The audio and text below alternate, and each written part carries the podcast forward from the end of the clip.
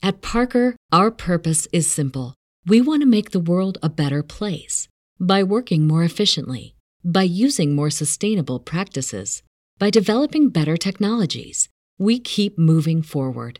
With each new idea, innovation, and partnership, we're one step closer to fulfilling our purpose every single day. To find out more, visit parker.com/purpose. Parker, engineering your success. Brain fog, insomnia, moodiness, weight gain. Maybe you think they're just part of getting older, but MIDI Health understands that for women over 40, they can all connect to menopause. It's at the root of dozens of symptoms we experience, not just hot flashes. MIDI clinicians are menopause experts, offering safe, effective, FDA approved solutions covered by insurance. 91% of MIDI patients get relief from symptoms within just two months. Book your virtual visit today at joinmidi.com. Hello, and welcome to another episode of the Citizens of Lorcana podcast, a podcast where we invite you to be a part of their world. We are your host, Jared and James, and today we are talking about how to up your skills as a competitive card player.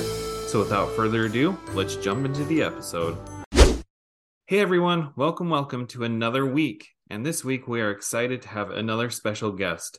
Now, last pod we had an amazing conversation about convention prep because, as we all know, Gen Con is coming up sooner than we even expect.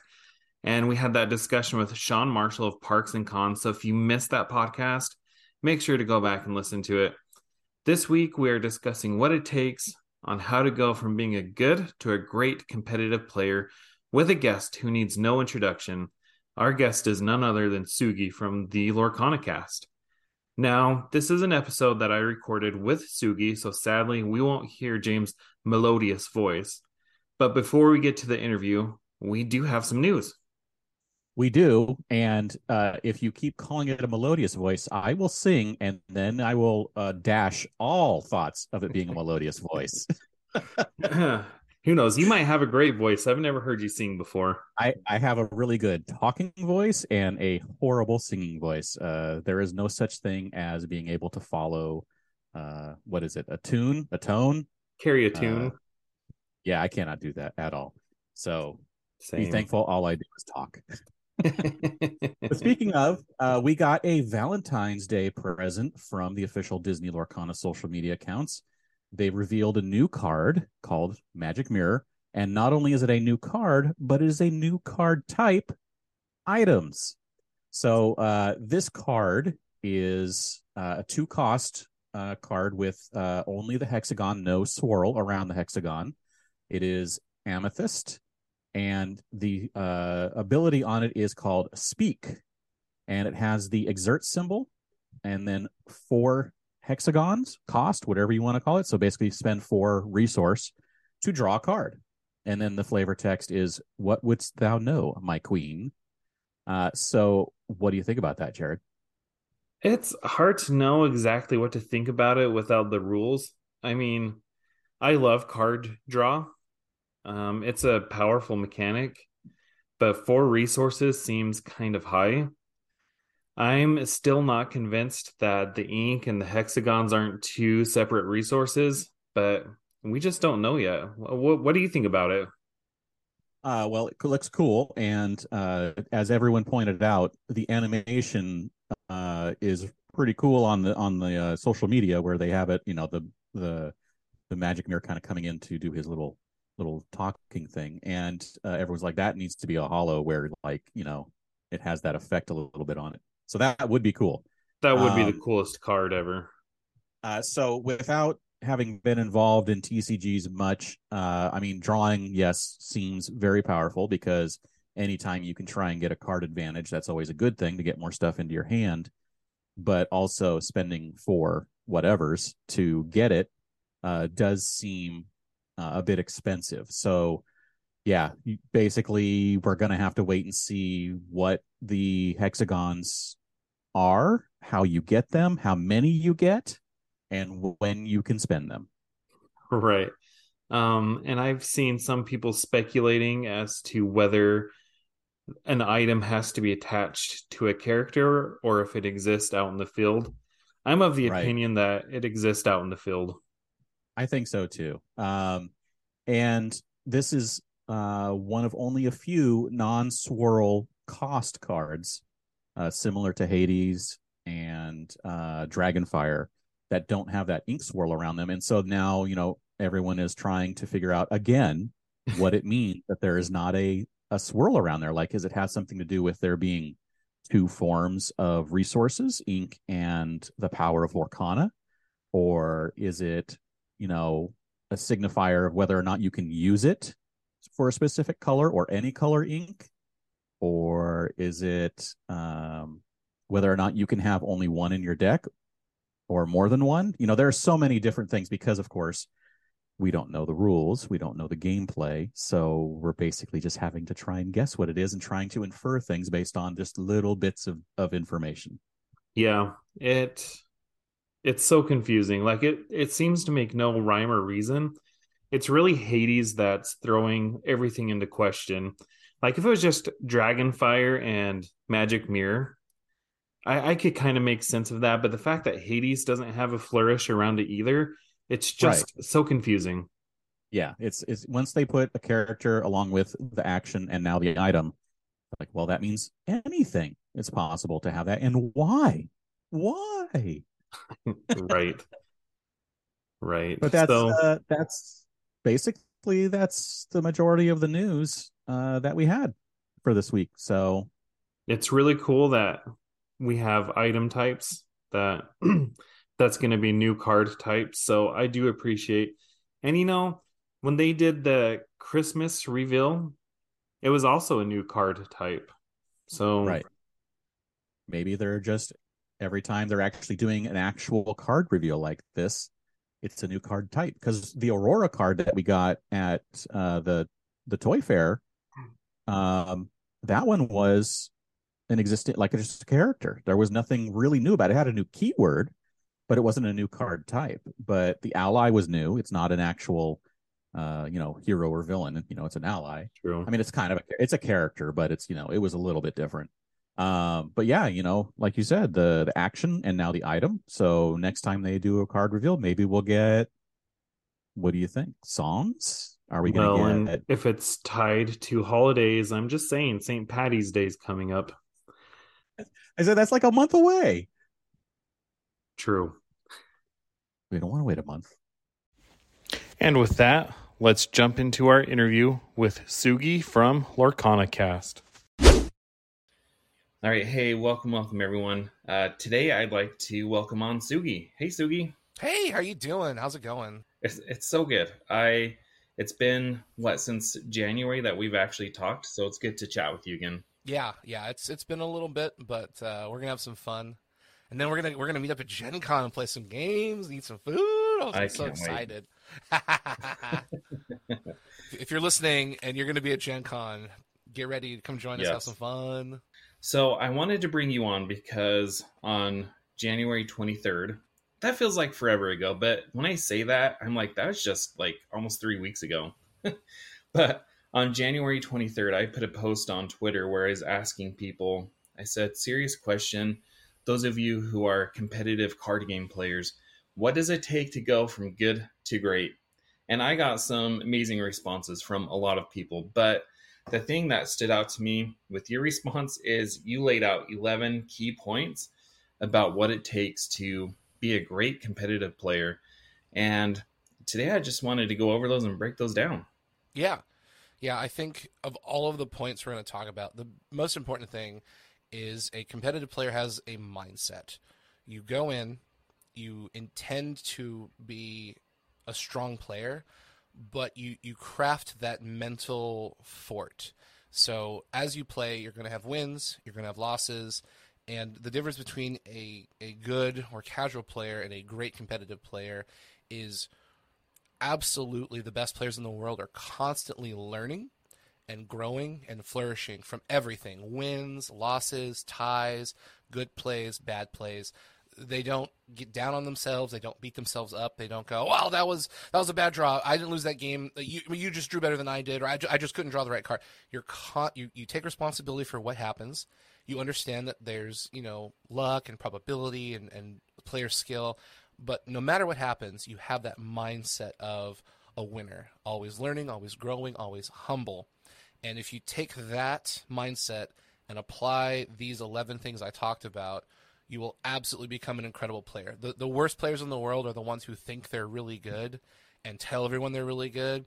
They're generally mediocre to kind of mediocre at best because you're you don't have that mindset. You're trying to you know buff yourself up and tell everyone I'm really really really really good. No, you're prob you're not really that that good. It's, I'm sorry. Uh, yeah, uh, one of the things that has stood out to me was Flake, who is on Twitter under the handle Watch Flake, and he does a podcast called Podcana. Podcana. I can't say it right, but he says a loss is only a loss if you're not learning. And between that and what you said, like that mindset, you have to go in believing that you're going to win. So that's important for me um, because in the past, I think I was just playing to play. So, uh, with that being said, let's jump into some of these points. With point number one, I'm just going to read what you wrote and then we'll go from there. So, point number one learn your deck inside and out. Know every single card and the math of when you could pull that card at every possible moment. Knowing the math can help you determine if you should push the gas or pump the brakes. You have to know yourself before you can know your enemy. Okay, so I'll I'll preface this one with uh, for those who may not know, my name is Sugiyama, so I'm I'm Japanese, and I'm very much a big proponent and fan of, um, what's the word? This is probably more cultural than anything else, but just uh, understanding who you are and what you believe, your your reasons for knowing knowing reasons for why you do things. Um, you know, I'm not going to get into like the thick of it, but but basically the fundamental idea is I want to know about who I am so that I can help influence the world around me. And I believe that also uh, is relative with trading card games, strategy games, any kind of game, because this is a quote from Sun Tzu. You know, you need to know yourself before you can know your enemy. And so that that predicated thought goes into you need to know what's in your deck. So the reason why I say that is um, when you're playing at a high level, I've seen this happen a million times. You're playing a game and your opponent has a board state, and I'll say, okay, pause, stop. You know, we're doing a training session. Before and we do anything else, what card in your deck can get you out of the situation? And the person playing goes, I don't know. Okay, well, or you've already lost at that point because you don't know how to get out of this problem. You don't know what you need to draw. You don't know what you're looking for. You don't know how long you need to stall. You don't know how much mana or resources you need. You don't you don't know anything in order to win the game. So knowing your deck, knowing the cards in your deck, knowing your options, knowing your tools will give you the best opportunity to win the game. It's it's basically like imagine your deck is a toolbox in real life and you've got a screwdriver, a wrench, pliers, so on and so forth. If you, for example, were like a contractor and you go to a house and someone goes, "Hey, I need you to to build this house and build this wall." And you just grab a random box of crap and you have no idea what tools are in your toolbox and you show up you're you're not to have any idea how to do anything because you're to open that box and go, "Oh, well, I didn't know that was in there. I don't know what that is, and how does this work again?" So that that kind of happens with trading card games. People just throw cards in their deck. They show up, they draw a card, and they go, "I, I don't know what this does." Uh, hold on, give me a sec. And that is not the way to be a great player. You need to know what your cards say, how your cards interact you need to know combos within your own deck. You need to know how many copies of a card you have.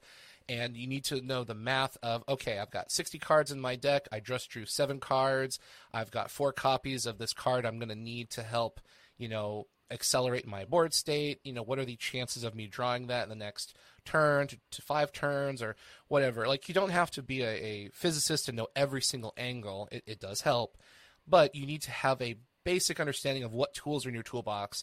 So when you reach into that toolbox, you don't pull out, you know, a, a doohickey and you're like, uh, what does this do? I don't know. What, uh, hold on, let me let me read the rules for this this doohickey and call over the judge. Hey, judge, how does this uh, doohickey majigama thing work? And uh, what?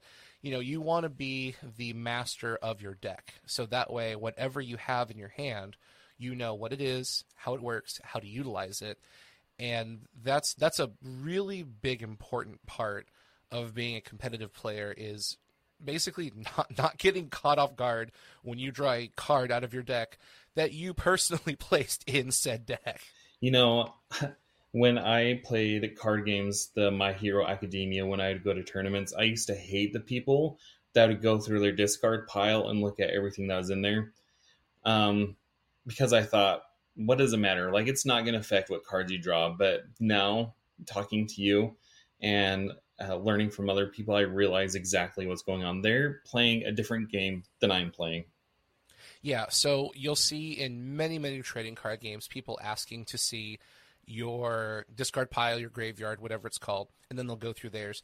Uh, they're counting cards, and this is completely illegal because if you are playing a deck that should have a similar list to what everyone else is playing, they know you're playing, for example, four copies of Elsa, four copies of Mickey, four copies of Maui, four copies of Jack Skellington, and they go through your discard pile and go, oh, hey, look, there's three copies of Mickey in here, uh, so there's only one copy left, and then you know they'll count basically the cards in your discard pile. They'll count the cards in your hand. They'll subtract that from the cards in your deck, and they'll do a quick mathematical check of okay, there's 15 cards in the discard pile, five cards in your hand. That's 20 cards. It's a 60 card deck, so that means there's one copy out of 40 cards left. And if that's the card you need to win, then the odds are pretty slim. So I can probably play something that'll put some pressure on you, and if you don't have that Mickey, I'll win the game. It's so smart. yeah, it's it's legal card counting. You can absolutely do it and not get thrown out. so I had a chance encounter with a gentleman who used to be the number three player in the world for the Star Wars Decipher card game. And that's exactly what he said. He said, you have to know your deck, and then not only that, you have to know all the other meta decks for exactly the same reason that you're talking about. A lot of the great players that I've watched since playing cards as soon as they see that first card coming out, they pretty much know what deck you're playing. Yeah, it's it's very important, but a lot of people get that reversed. They think they need to know every other deck and then they'll figure their deck out. That is absolutely incorrect. You've got to know yours. That's why I put this number 1. You have to yeah. know your deck. You have to know yourself before anything else because if you reverse it and you learn about everybody else and then you learn about yourself, you're going to be weak you're on in in the play space. You're going to know how every other deck functions, but you're not going to know how your deck functions within that space, how to counter them, how to outplay them. So you've got to know yourself because here's the other thing a lot of people don't think about. There's a lot of people that'll bring rogue decks that you've never seen before, and if your focus and your studies are on every other deck and not yours, the moment you encounter a rogue deck, you're going to have no idea how to pilot your deck to beat that and so now you're lost because you're just kind of floating around going well i've never seen this deck and i've never seen anyone play it and i don't know what these cards do. And so now you're trying to figure out what their deck does. You're trying to figure out what your deck does. You're trying to figure out what the interactions are. And your opponents they're going to know what to do and they're just going to run circles around you. And you're going to think oh I, I guess i just it's unbeatable. I don't know how to beat this deck well, no, that's not true. You just have no idea how to pilot your own deck, and that's that's a critically bad thing. You you've got to know. You've got to have like hundreds of reps with your deck over and over and over and over until yeah. you're just sick and tired of it. Awesome, that's gold. So let's move on to point number two. You said be confident. Winning or losing, your body language is a resource. Top players can read your face, eyes, body language, and anything else you're willing to tell them don't say anything with your mouth or body. Be confident and play well. And this was a weakness of mine.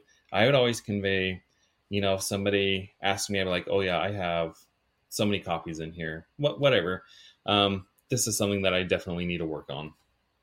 Yes, so we actually recorded a podcast episode about this topic alongside some other ones. Uh, you had actually brought up an idea about us explaining some of these points and then bringing our own to light. So we, we did it, and we definitely gave you credit for that idea because it was such a good idea.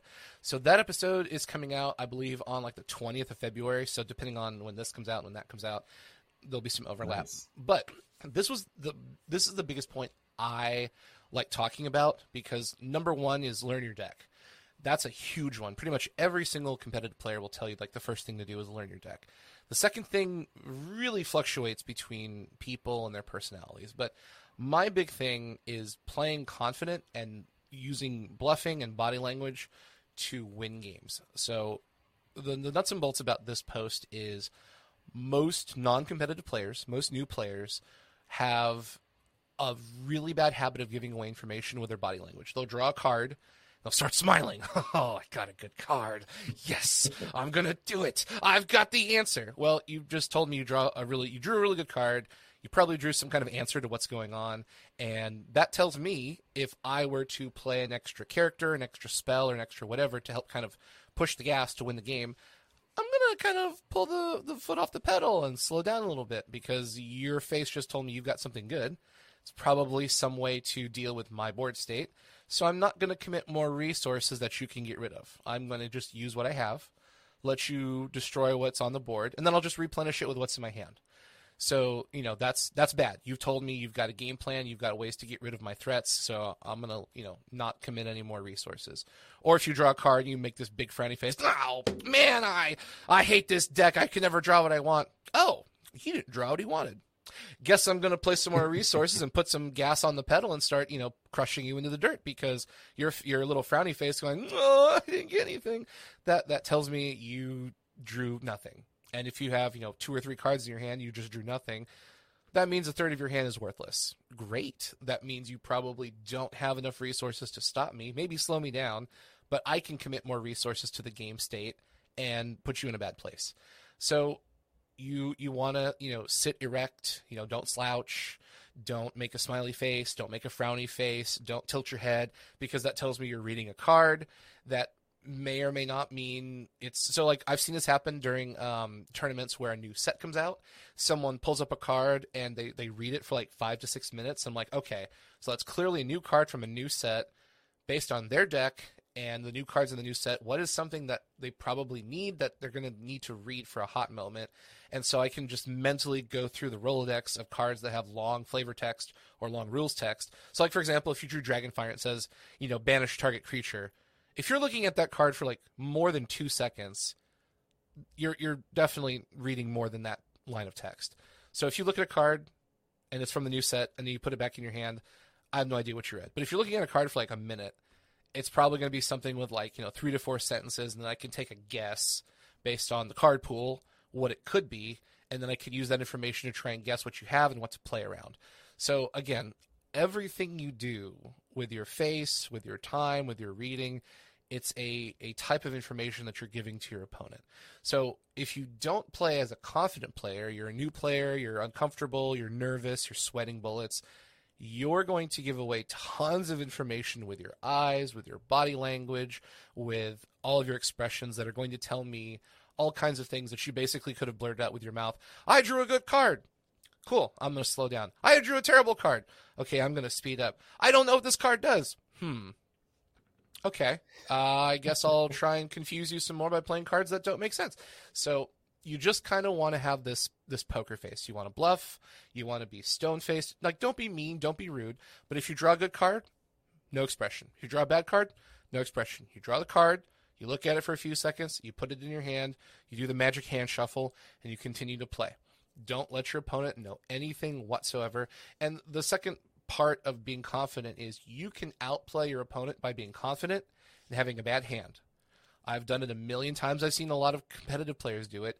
If you're confident and you play like you have every single answer all the time, your opponent has no earthly idea what you actually have, and they have no idea what to play around. So you're forcing them to play the math. They have to play what the odds are, and they have to play what they guess are the most logical things that you, as the opponent, would have in their hand. And sometimes they'll make a mistake, and you capitalize on it, and you crush them into the dirt, you win the game, and you force them to make educated guesses that are incorrect because they don't know what you have because you're not telling them anything. And that's critically important as a competitive player to just be stone faced, have confidence, have no information being garnered by anything you do or anything you say. It's such a game within a game. And listening to you talk, I feel like you're describing me as a player. So it's really putting on that stereotypical poker face. I don't know, hearing you talk, it's it's literally like you're playing a different game than the game that I was playing. So Yeah. Thank you for sharing that. So this is probably the easiest thing to practice. You can do it with friends or you can do it in a mirror. Just draw cards, read the cards, and just you know practice making no face. Like you know, it's I think it's called RBF. Just practice like you know you're you got the little kind of frowly scowl. You don't move your mouth. If you look at professional players when they're playing trading card games, they they generally don't talk that much. I, I should clarify when you're looking at like the finals, like the top cut. When you're when you're watching like say for example a Yu-Gi-Oh YCS, people are talking and chatting and having fun. But once you get to like that top four, the top two, like the last people, they like they don't talk they'll smile and they'll nod and they'll clarify a card ability, but they're not going to have banter. They're not going to be laughing. They're not going to be giggling. They're like zoned in, focused on playing their game and not giving away anything whatsoever. It, it is a game inside of a game. And once you begin to practice that and become really good at it, you become a scary player just because you do nothing. And I know it sounds weird, but doing nothing can help you gain a massive amount of victories because your opponent cannot tell what is going on in your head. If you can block them out and have that mental fortitude by just being confident, it scares people because they're like, did they draw a good card? Did they draw a bad card? What are they going to play? What are they going to do? Because your face won't tell them anything. You're just drawing cards, playing cards, making plays, and forcing them to basically lose an, an accessible resource that some people are used to doing and used to having because when they play people who aren't competitive, you know, little Timmy who draws a card, uh, I can't play this card. Oh well, I guess I'll put it in my hand. Okay, that you just told me you, dead draw. Like that card's worthless. Okay, and then mentally I'm noting, okay, if you've got four cards in your hand, you drew a card, twenty percent of your hand is dead. So I don't have to worry about that. And if you keep doing it over and over, then that means your hand is getting worse and worse. Of course, again, you could lie and bluff and counter bluff and all that stuff, but on average, 99.9% of the time when someone, you know, makes a face, generally it's genuine. So that's just something you yeah. have to practice. Just and and again, like I, I I firmly believe in being honorable, being honest, being kind as a human being. But when you're playing a game, be stone faced. Just poker face it up. Yep. Uh, don't don't wear glasses, by the way. People try and wear like reflective glasses. I can see what's in your hand. Don't do that, please. Please, it's not poker. Don't don't try and wear you know cool reflective goggles. It doesn't work. But I mean, you know, practice that that stone face, that dead eye, that RBF, whatever you want to call it, where you just don't give away anything. Because here's here's the other side. I know this. We're getting really deep into this one. Um, your eyeballs, your eyes, the windows to the soul. Your eyes can also give away that you have something good. I've seen people who have stone face face their face doesn't do anything, but they'll pick up a card and their eyes will kind of like twinkle, like ooh, like you know their their eyes will actually like open up a little bit, and that tells me the exact same thing. You drew a good card. So you you have to practice drawing good cards, drawing bad cards, just drawing cards. Don't use your eyes, don't use your mouth, don't make any muscular flexes in your face. Just draw the card and go. Okay, cool. Point number three. Everything is a resource. Cards, life, lore, attitude, body language, etc. Learn how to manage all those items. You never lose until you have zero life or whatever win con is in Lorcana. Don't be afraid to spend or lose resources now to win the game. Okay, so this is a super duper easy one, and I'm not going to have to talk about very much because the, this post kind of explains itself. Everything is a resource. Newer players are scared to lose life. They're scared to lose creatures. They're scared to play cards because they think if I lose a card, I'll lose the game. Not true. Everything is a resource. We, we don't know currently at the time of this recording how to win Lorcana, but let's just say, for the sake of this explanation, that you have 20 life or 20 lore points or whatever you want to call it. And if your life or lore points are depleted, you lose the game. So a lot of people think, oh, I, I took a hit. I lost four life. I'm losing the game. Oh my gosh, no, it's terrible. You're not going to lose the game until you have zero life. So you have essentially, in this example, 19 points of life or lore or whatever you want to call it to play with.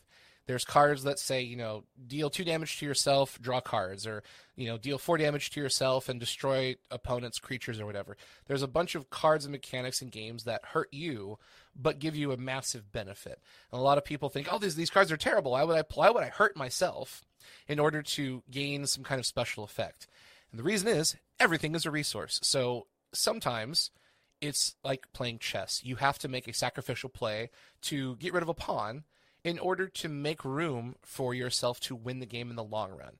So the the easiest point on all this list for new players is don't be afraid. Fear will curl you up into a ball and make you a much worse player because if you're afraid to spend a card, if you're afraid to lose life, if you're afraid to do X, Y, or Z, you'll never be able to reach out and grow and flourish as a great player.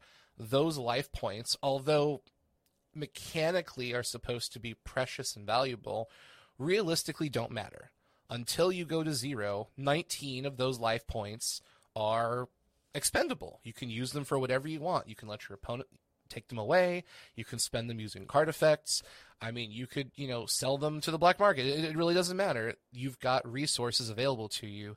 So once you see that cards are resources, your life points are resources, your discard pile is a resource, your body language is a resource, everything when you're playing the game is a fluid resource. Think of it like money.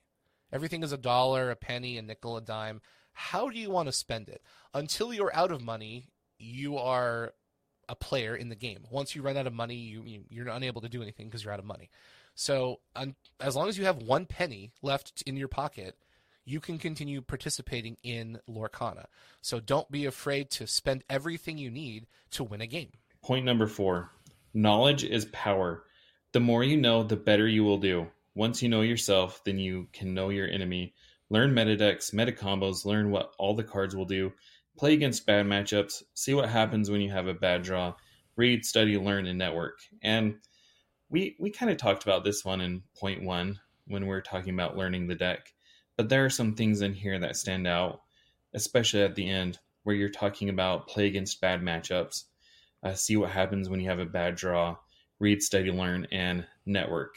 And that's something I'm coming to learn too. If you have a network of good players that you play with consistently, that's going to elevate your gameplay. Oh yeah, never be the smartest person in the room unless you just have to. Uh, I learned that many, many, many years ago. You always want people in the same room as you to be smarter because that way you can learn from them. So this is a really interesting point. This is kind of the opposite side of the same coin as point number one, knowing the deck and that's why I reference, you know, the more you know yourself, the more you can know your enemy. Again, Sun Tzu. So when you learn your deck, you become a good player. When you learn your deck and you learn all the other decks around you in the meta, that's when you become a great player because you know what your deck does and you know what their deck does. And it's exactly like what you were saying. Once your opponent plays a card or two, you know, oh, hey, I'm going to be playing against this Aladdin aggro deck. Or, oh, hey, I'm playing against this Princess Elsa control deck. Or, hey, I'm playing against Simba and Friends Zoo or whatever the decks turn out to be. I'm using arbitrary titles. But if you go into a matchup and you know what the top, you know, let's just say four or five decks are, and your opponent plays a card from one of those decks, you know what you're about to get into. So that way, you know what board state you're going to see from them. You know how to counter on your end. You know what kind of removal spells combat tricks, special abilities, all these things are happening. The the main point is knowledge is power. You don't want to get caught with your pants down. You don't want to walk around in your underwear going, "Uh, yeah, I don't know what I'm doing and I don't know what they're doing." Uh-oh. And that's that's what happens to a lot of people is they they show up and their opponent plays all these cards and like, "Wait, wait, wait, hold on, hold on, hold on, one second. And they have to read through, you know, this five card combo and the opponent legally played everything correctly but you, unfortunately, not having done your research on what's going on, you didn't quite understand that you know Simba can search out a you know a, a, a, Mufasa who then allows you to draw two cards and then you discard a card, but then you played a card that allows you to pull that card out of your discard pile onto the the field for free, and so now you basically reanimated a Scar, and you know you're just sitting there going, wait, what? I thought you just played a Simba. Yeah, yeah, but Simba searches Mufasa, who allows me to discard Scar, but then this card allows me to reanimate Scar, and then Scar allows me to go hunt for three different jackals, and then I can play Zazu, and you're like, uh, Judge? So, yeah, you don't want to get caught with your pants down. You want to know what your deck does, you want to know what their deck does, and you want to know how those two decks kind of intertwine. How do you beat your opponent's deck? How do you defend from your opponent's strategy? How can you circumnavigate their tricks? So on and so forth. Um, the second half of this post play against bad matchups. A lot of people, when they're testing, play against matchups they're comfortable with. That's important. What's more important is playing against matchups you're not comfortable with because that makes you a great player. If you play against decks you're afraid of, decks that you have a bad matchup against, players you have bad matchup against, losing is not a bad thing as long as you have the attitude of I'm going to learn from this game. If you just go into a game, get your butt kicked and cry and complain and go, "Oh, they're just better than me. I'll never beat them." You basically wasted your time because you didn't come away gleaning anything from that game. You're just making excuses. So, you want to play against bad matchups consistently, learn how to beat bad matchups, and then they'll turn into regular matchups and you'll become a stronger player. Uh, the next one says, see what happens when you have a bad draw. So once you've gotten comfortable with your deck, then you got comfortable with meta decks. Then you got comfortable playing bad matchups. Something I like to do is let the opponent pick your opening hand and have them give you the worst possible hand and see what happens. Can you play out of it? What can you do? What are your options? How do you get out of this scenario? Because it, it doesn't happen frequently, but when it does happen, if you've got experience, you'll have the the tools you need to kind of figure ways out of a bad situation. If you don't practice having a bad hand and you draw it in a tournament, you've probably just lost because you have no idea what to do. You're just going to be guessing. Also, you're going to be under pressure. You're probably going to be tired. You're probably going to be, you know, slightly dehydrated and your blood sugar is going to be low and you're in all of these really terrible scenarios. So you're you're setting yourself up for success by practicing a really bad situation in the comfort of your own home where you know you're not in a major tournament and you're not sleep deprived and all those things I mentioned. Now, you don't need to do that hundreds of times, but you probably want to practice bad draws and good draws every so often. So like I said, sometimes I'll let the opponent pick the cards out of my deck from my opening hand, and then sometimes we'll play a game where I'll pick my first, you know, whatever. Let's just say seven cards. That's kind of a standard for most trading card games. So I'll pick the first seven cards I want to see, and sometimes I'll realize those are not the best seven cards I could have drawn. That begins to make me a better player because now I'm starting to figure out what are the best cards I could potentially draw at the start of a game. And what happens is the more you play those scenarios out, the more you begin to see those lines of play that we were talking about with point one learning your deck, learning yourself. And so as you play games, if you know, hey, these are the best seven cards in my deck to open with, and you're at a tournament and you draw four of those cards, you've got the experience and knowledge to go, okay, I know what I can do with these four cards to get the most efficiency out of my deck to get the strongest board state I need early game.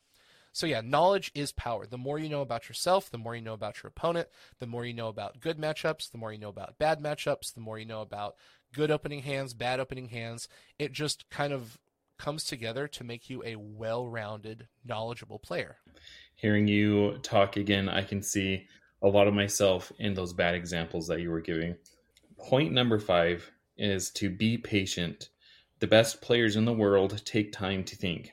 Winners think three to five turns ahead. Take a beat, breathe, do the math in your head.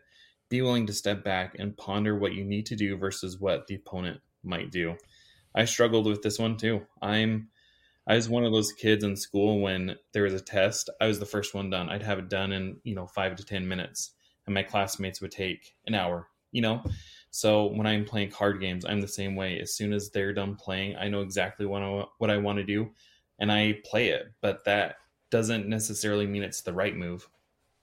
Yeah. So when you go to a tournament, there are different lengths of time for your match. So, for example, if you're playing a best of one, uh, we'll go with like Pokemon. I think you get 35 minutes for a best of one, but if you're playing best of three, you get 90 minutes so on and so forth. Magic, Yu-Gi-Oh, Pokemon, I'm sure Lorcana, they'll have a time frame and a best of whatever, be it one, best of three, so on and so forth. So that time frame goes back to point three. Everything is a resource. The time in the round is a part of your resource management. So a lot of people, like yourself, are under pressure. We have to play. We got to play, play, play, play, play, play, play, play, play, play, play, play, play. And when you when you put that arbitrary pressure on yourself, you facilitate mistakes because you're you're just arbitrarily telling yourself, well, I got to play as fast as I can, I got to do as much as I can, I got to go go go go go go go go go. All of the great players you'll ever meet are going to play as well as they can and as fast as they can. They're not going to slow play, but you need to be willing to take a break and like pause. If you have a you know bottle of water take a take a swig you know again don't slow play. Slow playing's bad. But sometimes you need to just take a step back remove yourself from the equation think about what's happening. You know hey they just played a maleficent and blew up my my mickey. Why? He wasn't doing anything. I can't win here.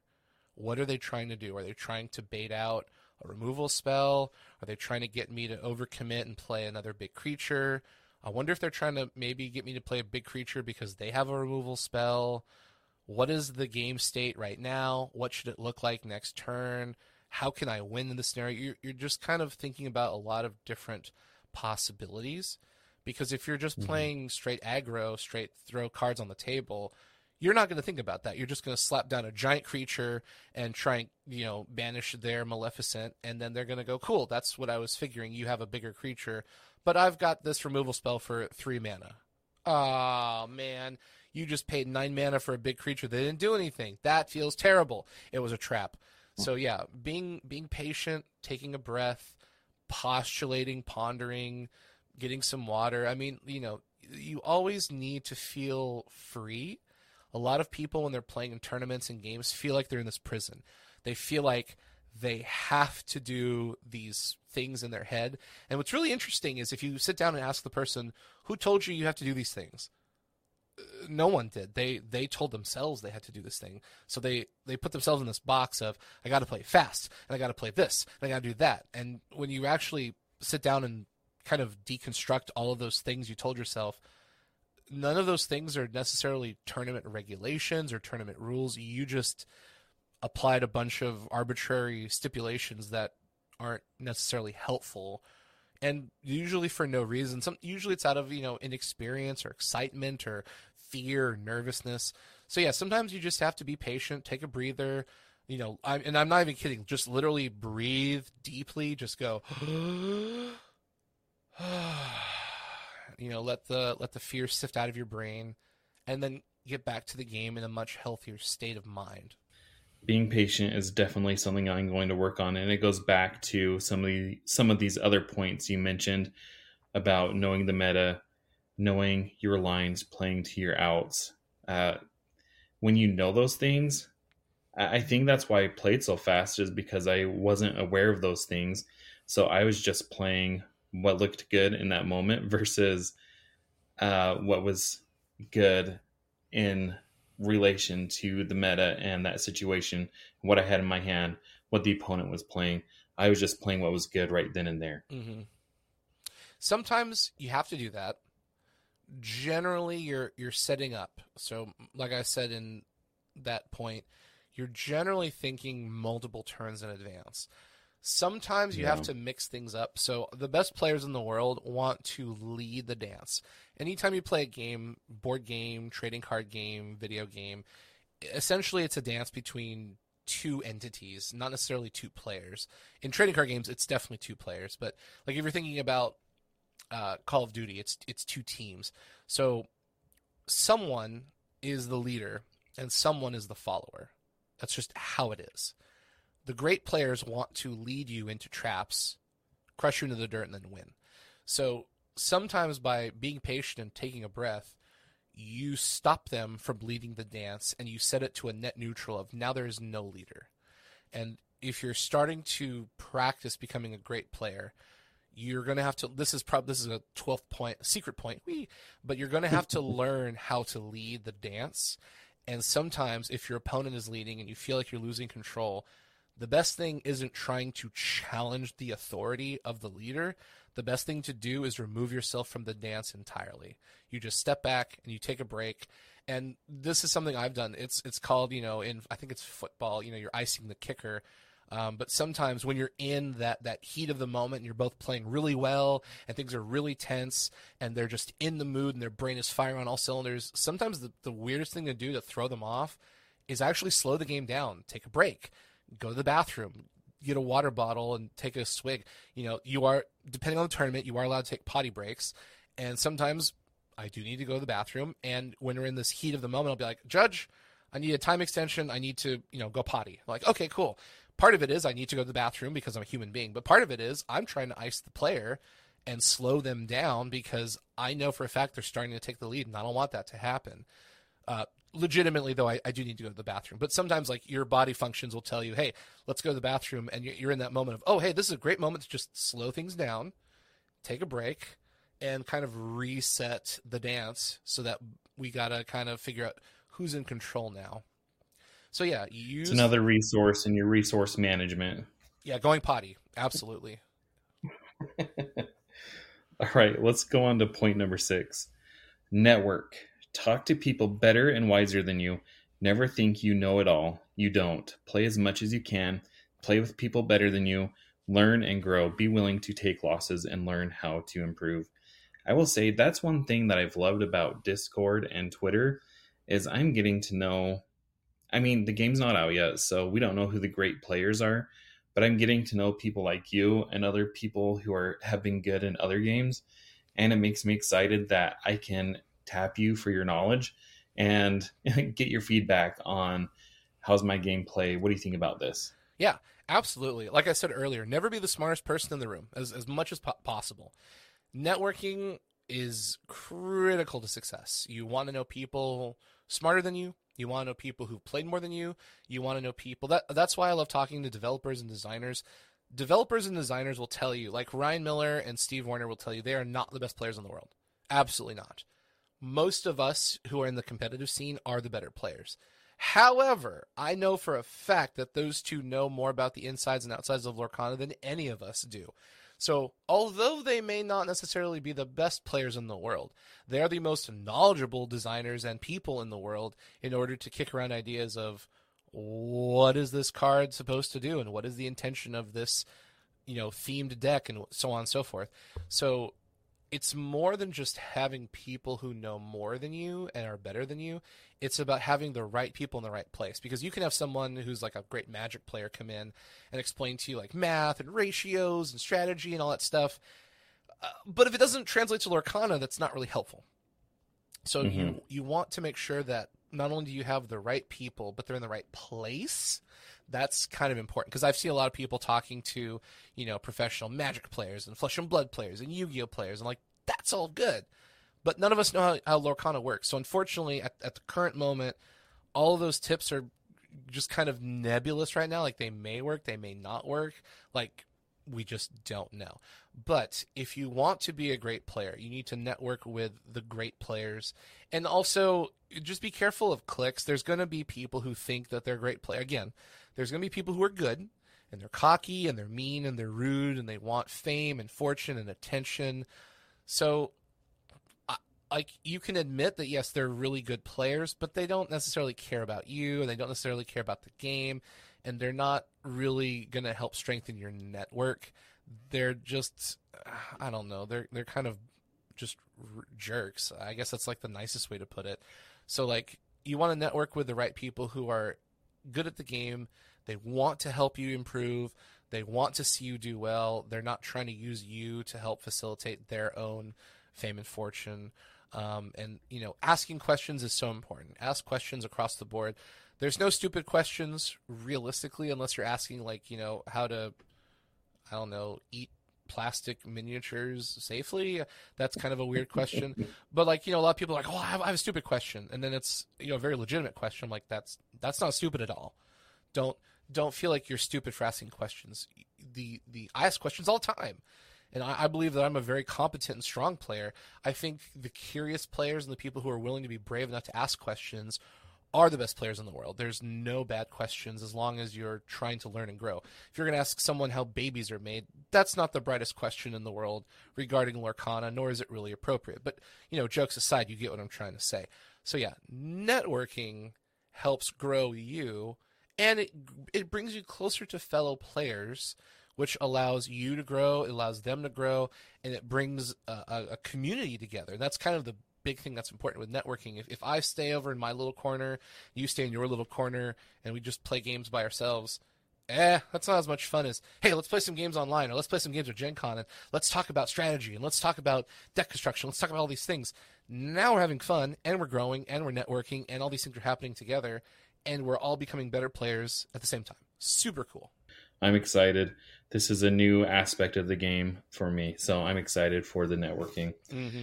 Okay, point number seven be willing to fail. The best players in the world usually have more losses than you do. Winning nonstop doesn't teach you anything. Try new things, try new cards, try new decks. Never be afraid to fail. Failure is the greatest teacher. Amen.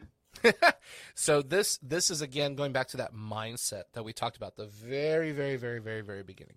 So if you win 100% of your games, you didn't learn anything. You just won 100% of your games. You didn't learn what to do, what not to do, what cards work, what cards don't work. You just won every single game. And if that's you and you're never going to be defeated, you're the best player in the world, then by golly, don't listen to this podcast. But if you're a regular human being and you're trying to improve your game and you're trying to become a better player, then failure is actually a fantastic teacher because when you lose a game, you didn't do something right. Now, I'm going to clarify that statement. You may have played the very best you could, and your opponent played better than you, and they did maybe draw better than you. So there are some times where you didn't do anything wrong. But most of the time, nine times out of 10, when you lose a game, there was something you could have done better. So when you have the mindset of, I'm going to be an exceptional player, failure is your greatest teacher because you can go back, and especially with that person, if they're there as a training buddy, you should go back and look at your, you know, mistake and talk it out amongst yourselves and go, you know what? I was thinking about playing this Elsa and exerting your Maleficent, but I, I figured that maybe playing this Aurora was better because I wanted to give ward to my characters, but now I realize I, I probably shouldn't have done that. So okay, let's let's re-rack that game and play again. And now you've learned in that specific scenario where you have those two options between you know an Elsa and Aurora, try the Elsa, see what happens. Um, there's times where you definitely will know exactly what you did wrong and you realize that your misplay cost you the game and so you have to mentally take that note and say all right if we come back to that scenario again in a future game i know what to do i also know what not to do um, another thing that happens is a lot of people most humans just as they are don't like to lose don't like to fail you're going to have mm-hmm. to get rid of that mindset that failure is a bad thing. Uh, for some reason in culture, we're just trained that if you fail and you you mess up, you're a failure and it reflects on you, and that is that is absolutely not true. Like you're playing a game, playing to have fun, and in order to be the best player in the world or one of the best players in the world, you're going to take L's. If you think about um, another sports analogy, I think I'm not a sports person. I just know analogies because I like them. but I believe, if I'm not mistaken, that Babe Ruth, one of the greatest home run hitters in the world, also had the most strikeouts because all he did was just swing like a crazy person. He swung at everything because he knew that eventually he's going to swing, he's going to hit, he's going to connect, he's going to get a home run. So if you look at his statistics, like mathematically, they're kind of abysmal because he struck out an insane amount of times. But guess what? We don't remember him for his strikeouts. We remember him for his massive amount of home runs. So you have to apply that kind of philosophy to trading card games. You're going to fail. You're going to fail. Like just just write that down on your arm, on your underwear, on your headboard. You are going to fail. Everybody fails. That's how it is.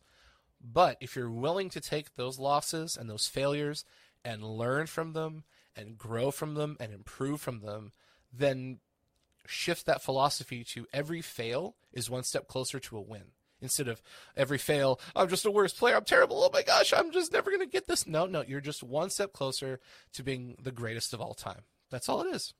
Well, and I think it's important to say clearly that uh, when you fail, you are only going to learn if you take a moment to reflect on it. I've I mean, I played Hearthstone in the past, and I've seen people and they just grind one game to the next. And if you don't take the moment to reflect on why you lost and how you can do better, then failure is not going to be a teacher for you. Right. And that that's what's so important about being an exceptional player is that philosophy right there. A lot of this comes down to personal philosophy and mindsets you have to be willing to adjust to the philosophy and mindset of a great player because if you don't, you're going to go into this thinking, okay, I'm gonna I'm gonna fail a lot. No, that's that's not how that goes. Or you're going to go into this going, I'm going to win a lot. No, that's that's also not how this goes. Like you have to pull from whatever thing is available to teach you. And especially when you're playing, like this kind of goes back to the networking. If you're going to network with better players, that also means you're going to be playing and testing against other players, which means you're probably going to lose a little bit more than you win. And if you go in with that mindset of, I'm going to use failing and lo- losses to become better, then you're not going to get discouraged. But if you network and you don't have this kind of philosophy, then you're going to play games against people better than you.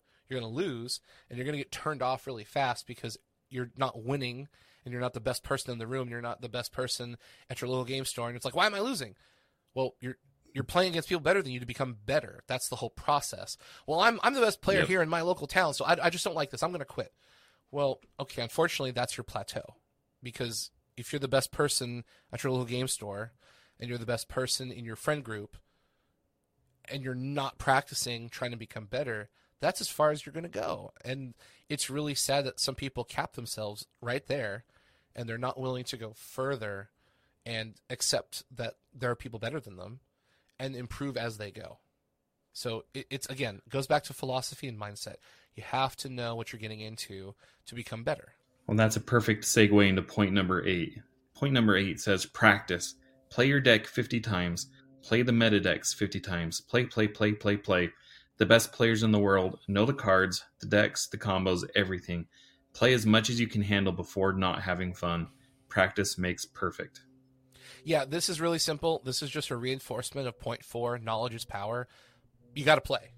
You can study as much as you want. You can theorize as much as you want. You can watch YouTube videos as much as you want. But if you don't play those decks 100 times, you're just going to be a theory master. And although the knowledge is good, application is better. uh, I've seen people. I've seen people come to tournaments. I've I've run the. I literally had this happen at a Magic tournament. I know, no joke. Guy sits down across from me, starts shuffling. Um, we play like the first two turns, and he's like, "I've got a sixty-two percent chance of beating you." I was like, "Okay, what's that predicated on?" He goes, "Well, I've run this matchup a hundred times in my um, my deck generator, and I've got the edge to beat you." I was like, okay. I proceeded to very easily beat this guy. And he was like, I just don't get it. My, my, and I, I'm, I'm not making this up. I'm seriously, this happened at a Friday Night Magic. And this guy's like, I, I just, I ran the math. I shouldn't, this should be the most perfect deck. I should be able to win everything. I was like, well, you know, um, I don't want to be rude, but numbers in theory are great on paper. But if you have no idea how to apply them, and how to read opponents and how to deal with humanity, which is not accounted for in those numbers you just crunched, you're never going to win a game. And he was like, "Oh, I didn't account for that. Oh my god!" Like, he, he was running. He was very, very much a logical numbers person. And I was like, "You know, rewrite the algorithm." I was like, "Yeah, your algorithm didn't account for humanity. Also, I'm a really good liar, and you know, he's you know, he's he's asking me, he's like, "Do you have this card to counter me?" I'm like, "Yes." Okay. Well, then, you know, I, of course, I don't have that card, and so he's taking what I said and making completely different decisions. I'm like, half the time you ask me questions, I just lied to you. He goes, what? Why would you do that? I was like, because it's a game and I don't know you anything. He goes, oh, I, I, I guess you're right. I didn't think about that. I was like, uh, bro. so yeah, yeah. Theory, theory is great. Practice is king. Practice, practice, practice. Point number nine: take breaks. Do something non-Disney or TCG related. Refresh your gaming palate so you don't go crazy or burn out. Having fun is important. If you're not having fun, then you're just on the job and not getting paid. Take a few days and take care of yourself. Okay, this one I think is pretty self explanatory. If you're going to be a very, very, very, very, very competitive player, you're going to, unfortunately, and this, this will turn a lot of people off, and that's fine, but the best players in the world basically live and breathe that game. They have family time, work time, and then Lorcana time, and that's kind of it. You don't watch sports events, you don't paint miniatures, you don't go to cookouts. You live it, you breathe it, you talk it, you sleep it, you poop it, you however you want to think about it, it is your life. A lot of people, once they're in that life, don't take breaks and they burn out. They they overcommit to the game. So something every person has to do is take a break. Do something that you love that is not Lorcana related. Take a couple days off. It's mental health. It's just it's just taking care of yourself. Whatever works best for you. If you need an ice cream, if you need a massage, if you need I don't know, go hunting, maybe watch the Super Bowl, you know, whatever you need, turn it off, put it in the corner, lock it away, don't interact with it for a couple days. Come back to it when you're happy. That's the big thing. Lorcana is a hobby, and unless you work for Ravensburger or you're sponsored by some company, it's like I said, you're basically working for free and not getting paid. That sucks. Like we all have jobs and we get paid for it. That's good. But if you're going to spend, you know, 8 to 10 hours a day on Lorcana and you're not getting paid, like, you know, it's a hobby. Do something else, take care of yourself, take a break. Just you know, whatever works best for you. Some people can, you know, write a note down, like, you know, track your time or, you know, schedule it on your phone or whatever you need to do. Just make sure you're taking care of yourself because some people just get way too deep in the sticks. And then three months later, they're like, I'm sick and tired of this game. Why? I've, I've been playing, I've played 100 games a day for the past three weeks. Oh my God. Have you done anything else? No. Okay. Maybe, maybe we're, uh, we're going to need to like pull you back, watch some Netflix, you know, watch some Harry Potter or some Lord of the Rings or, you know, go get something to drink and let's try something different. so yeah, I think I think the most important thing have fun. If you're not having fun, yeah. Stop. Do something else. Come back later. and so this is point number 10 and I will say among the great players that I've talked to, I've definitely seen this to be the case. Be humble. Many players can be good but cocky and arrogant. The best players in the world are humble. They listen, they are teachable, and they can grow. Humility is a part of being the best in the world. Always be open to change and growth, and you will be one of the best. And these guys in the My Hero Academia world that were like among the best, we have some of the best players here in Las Vegas and they go to my locals games and they're just so chill and they don't like they're always encouraging you and giving you pointers they're not trying to you know keep you down to raise themselves up. They're trying to elevate you. Um, and and that humility is just something that i've seen interacting with the people who are really good. Yeah this is something that not a lot of people talk about. It's very commonplace in media to see the quote unquote best players in the world, and they're these really brash, cocky, you know, booty holes, and people just think that in order to be the best player in the world, you have to be a giant tool. And secretly, behind the scenes, the best players in the world are actually exactly what you just said. They're they're humble, they're kind, they want to build you up, they want to encourage you, they want you to grow, they want you to become a better player, and that is very much the opposite of what you see on the forefront of trading card games. You see these people who are, you know, are super cocky and they're they're winning events, and now you got to pay them on Patreon to find out what their deck was, and they'll tell you how to play in their game. And eh, you know, the, these people don't care about you. They want to take your money. They just want to, and and of course, usually, usually the content they put out is very very minimal at best they they put a picture up of their deck and they tell you like two or three things how to play the, the deck and most people in your locals already know that but they want to charge you like 20 bucks to find out it's like yeah that's gross so yeah if you want to be the best player in the world you have to get out of your own way and you have to be humble because again there's always someone in the room who's better than you and that's the thing half the time when i'm playing magic with other people I don't tell them that I can beat them. I don't need to prove myself. I don't need to like, you know, boast that oh, I'm better than you. I've been doing this for 20 plus years. I don't it doesn't matter. Like if you want to play a game with me, I'll play a game with you. But when people are running around going, "Oh, I'm the best player in the room," like yeah, I know like five other guys outside of myself who will like they'll they'll wipe the floor with you. And none of us need to like step up and say anything. We'll just wait for that person to come up and be like, "Hey, let's play a game. I can beat you." Okay, cool. And we'll play a game and we'll defeat them. And they'll be like, "Oh my gosh, how do you do that?" Oh, I, have just been playing a long time. And, Must have been luck. Yeah, I guess I drew better than you. Uh, I don't know. So your your humility is a very very important part of your capacity to grow. The more humble you are, the better you will be because the ability to learn and listen and be teachable is so valuable. I cannot express how valuable it is to be willing to let someone smarter than you teach you how to become better and then grow from that. If you're just this cocky arrogant player, you'll you'll get to a plateau. You'll be good, but you won't be great. And that's the big thing you were asking about is how do I become a great player? Ah, I know the answer to this one. Be humble. How do I become a good player? Be really loud and obnoxious and like you'll be good. You'll you'll get real good. I I promise you'll get good. But if you want to be a part of the secret society of greatest players in the room, you got to be humble. That's that's a big one. Point number 11. We've arrived at the end. Last but not least, no rules and rulings. Knowing how a card interaction resolves can be the difference between winning a tournament and getting outplayed. Know as much as you can about as much as you can. Information is power.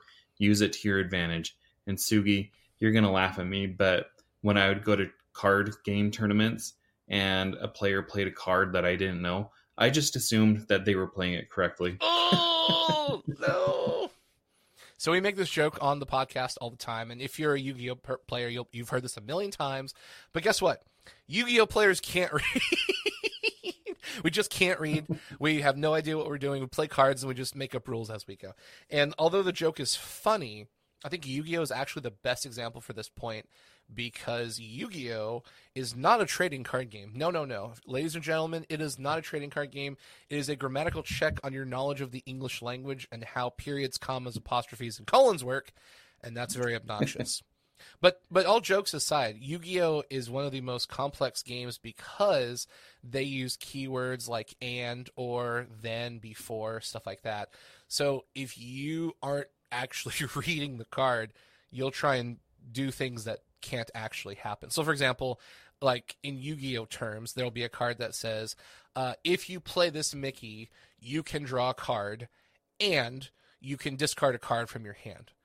So, most people will say, "Oh, I can do both. I can do one or two, or you know, you, you actually need to draw a card and you may choose to discard a card.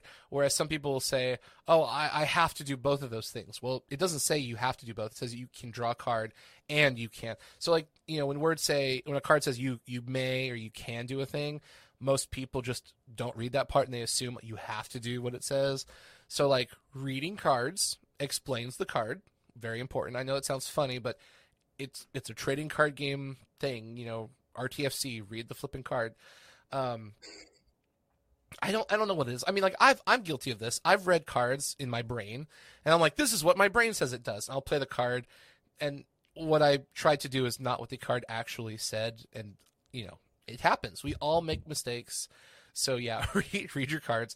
Um, but point eleven is the most interesting point because you can know all the other ten points. You could be humble, have a great network, know your deck, know your opponent's deck um, but you can get stat checked at a tournament based off of a ruling that you didn't know about and lose a game because you didn't know about that ruling. So, knowing how cards interact and knowing your FAQs, knowing your erratas, knowing your floor judge rules, all of those things are critically important because these are the super tiny minutia that catch play good players off guard. And point 11 is 100% the scale that tips good from great. Great players know the interactions and rulings of all of the cards to the best of their ability.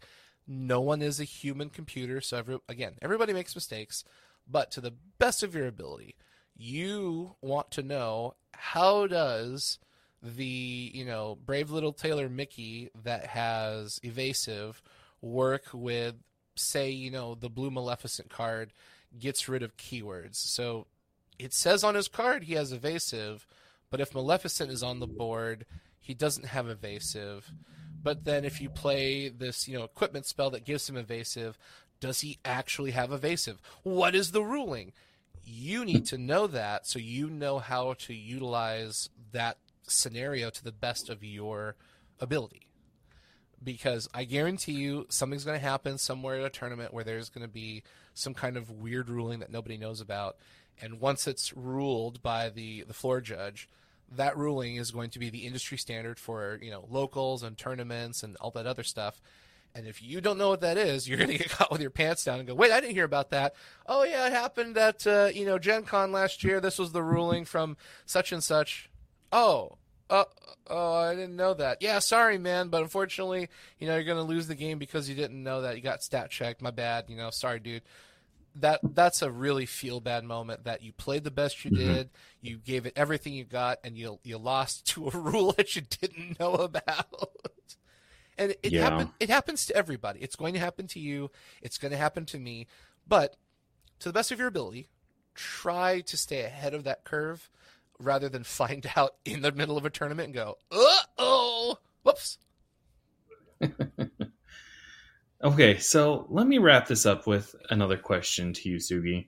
So, everything that you've talked about, it sounds like it's a lot of work, and you've made that very clear that there's work, there's family, and there's Lorcana.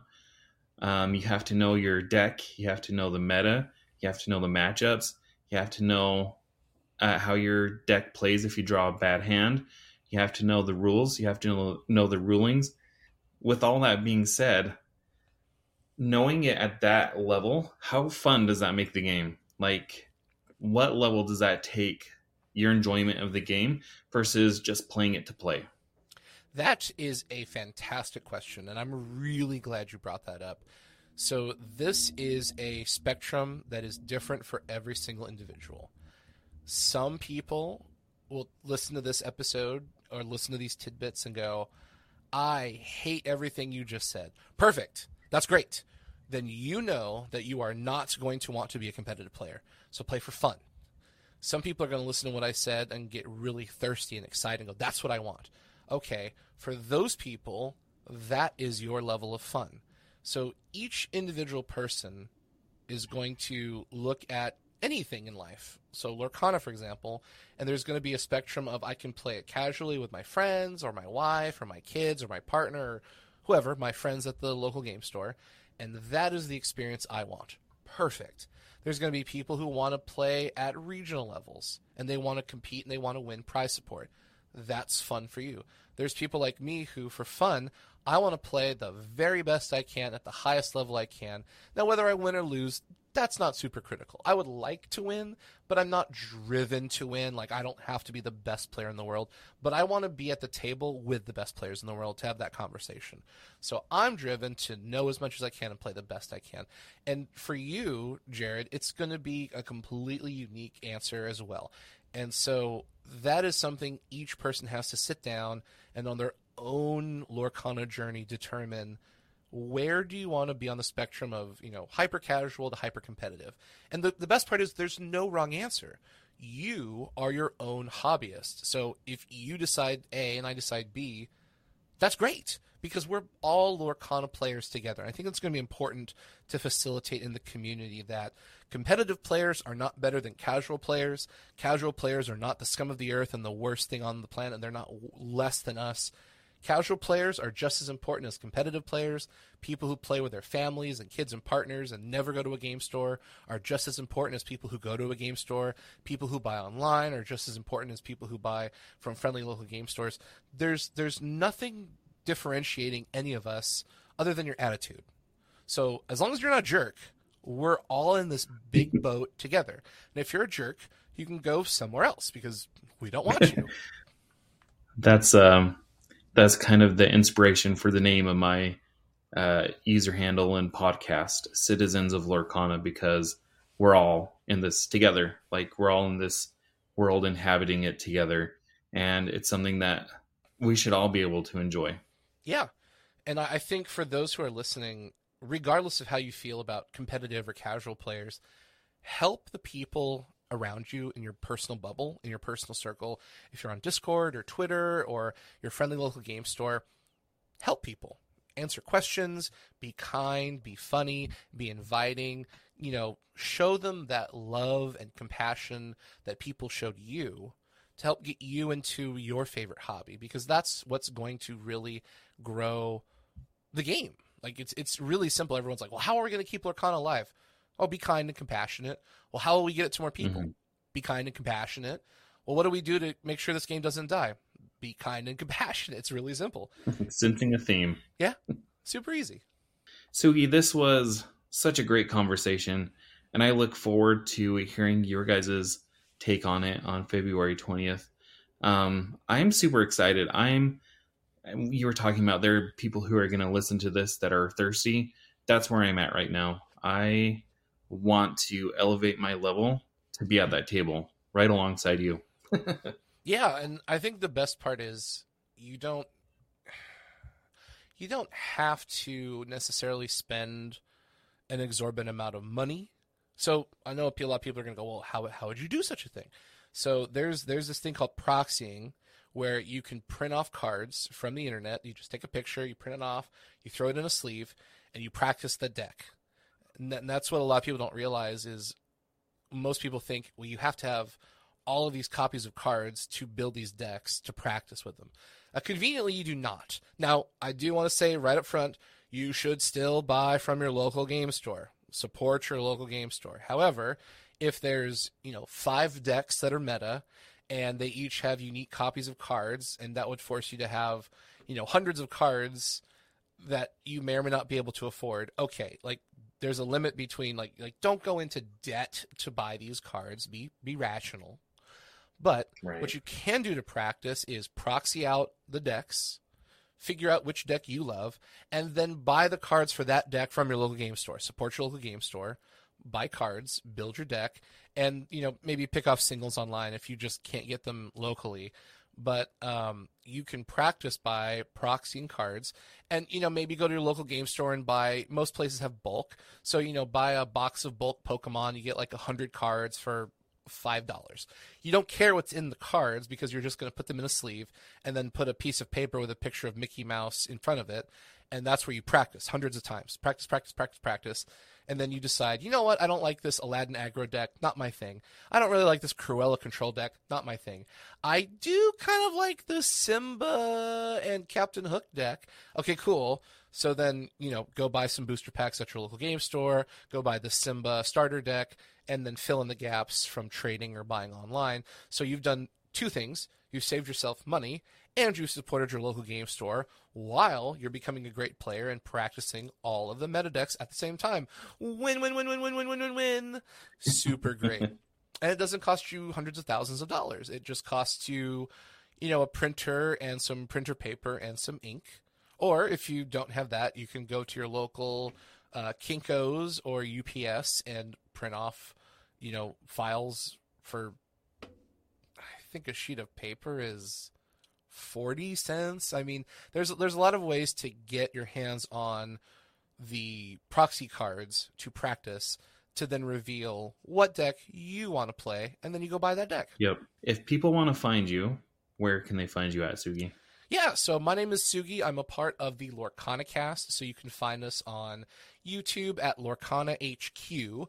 That's our YouTube channel. We're also at lorcanahq.com, and that's where we have everything. So we've got articles, we've got podcast. You can find us on Facebook and Twitter, also at LorcanaCast.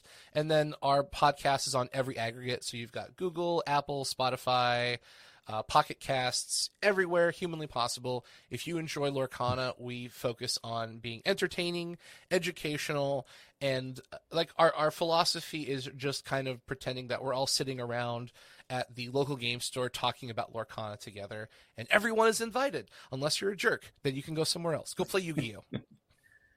well, I will say I am subscribed to your podcast, and I enjoy listening to it every time it drops. Uh, and it's exactly exactly what you say. It's exciting and it's entertaining and it's educational. So keep up the great work. Thank you, thank you. I really appreciate it. Everyone is uh, welcome to join. We've got players from all around the country, from all different experiences.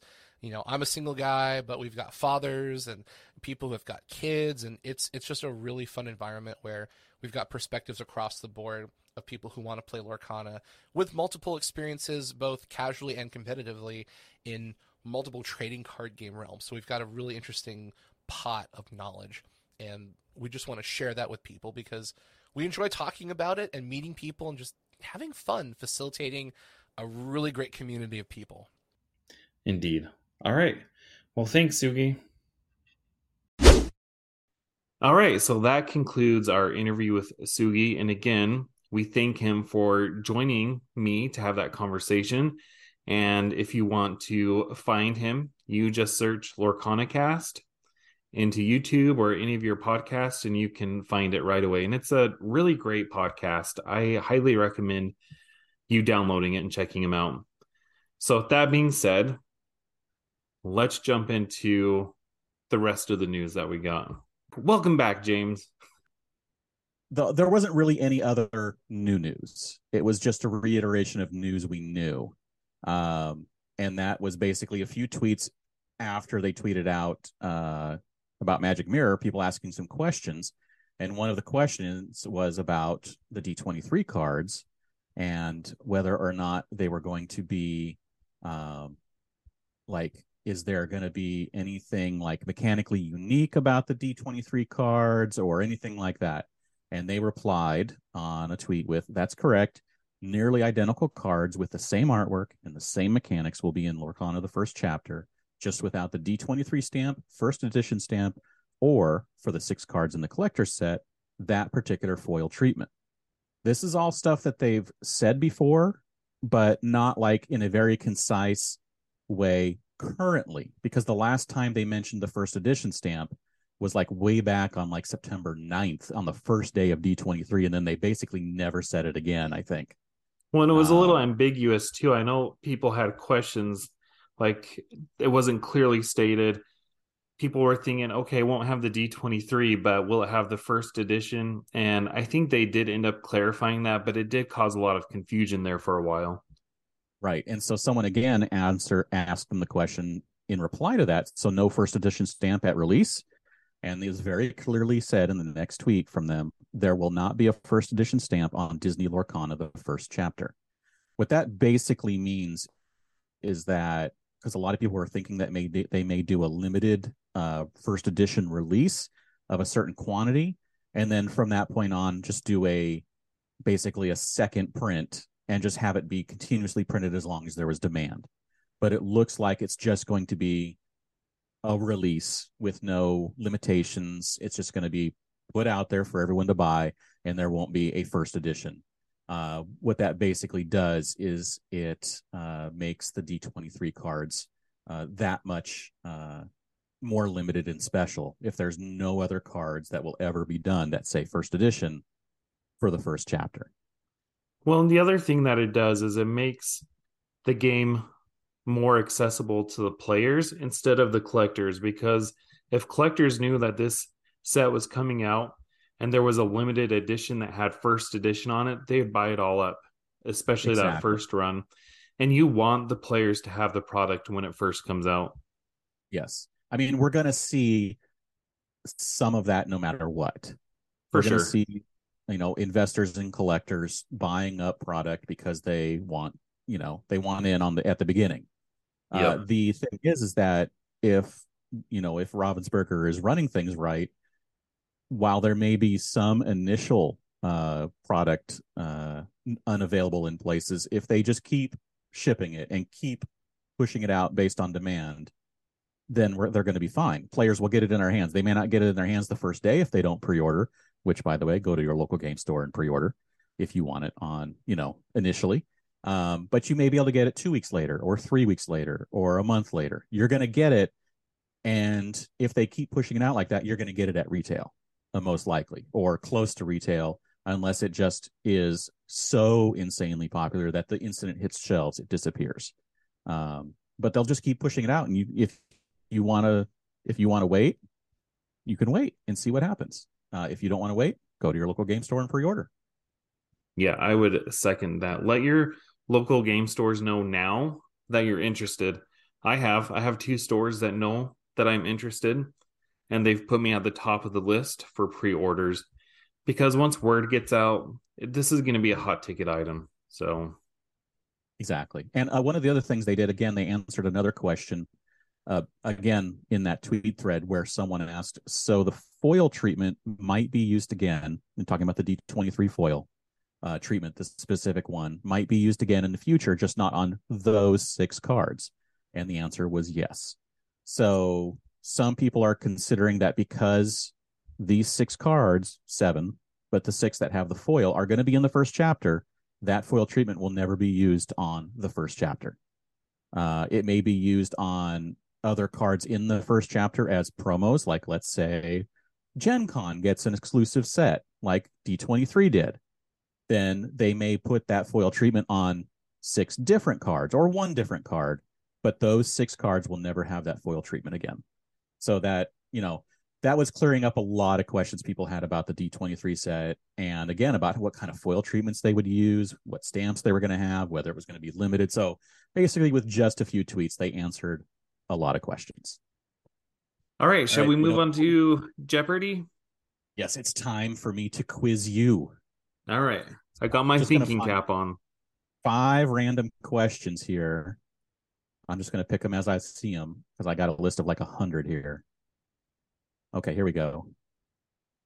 Uh, this is the name of the girl Max was in love with in a Goofy movie. What is Roxanne? Correct. Well, let's see if we can get this one. In the movie, okay, in the movie Beauty and the Beast, uh, this is who sings the theme song Beauty and the Beast. Who is Mrs. Potts? Yes. All right, I'm on fire. All right, this one's fairly hard depending on if you've seen it. So this is your 300 pointer. Uh, this is Baymax's profession or purpose in Big Hero 6. What is a healer? Very close. The official term is personal healthcare companion. Oh, So you got okay. very close because you got the the general uh, point of it there, got the genre. the genre. Uh, I don't think. Okay, here we go. This is what King Fergus gives Merida for her birthday in the film Brave. What is a bow and arrow? Yes. See, that one was either easy or hard, depending on if you think that he would actually have given her a bow and arrow, which are like, did he give it to her? But anyway, here is a tough one. Okay. This is the number of siblings that Thumper has in the movie Bambi. Gosh. okay, I mean, I'll take a guess, but there's no way. Uh what is uh what is 7? Close. Thumper has five sisters. Wow. You're like, Yeah. wait, I never would have gotten that one. 200 no i wouldn't have gotten it either that was that's why it was the 500 point question So, So you did good. You to give me an impossible one. right I, I basically tried to give you an impossible one Well, I gave you the plant Prince Florian last time, so that's fair. yeah that one that one was hard Yeah. And when I looked Although I- that up, did did you ever see where they gave him the name? it was you said it was on something like not even connected to the movie it was later So I wasn't a hundred percent sure, but when I looked it up, it was from a commercial for Euro Disney in France. Yeah. That's crazy All right. Like If you liked what you heard today, you can click like, subscribe, and follow me on Twitter at Citizens of Lorcana. And obviously, subscribe to this podcast. James, where can they find you? Uh, you can find me everywhere online at Dan Regal, and you can check out geekshotphoto.com for uh, photography links and such for my wife and I. Awesome. Thank you all for uh, for listening. At Parker, our purpose is simple. We want to make the world a better place by working more efficiently, by using more sustainable practices, by developing better technologies. We keep moving forward.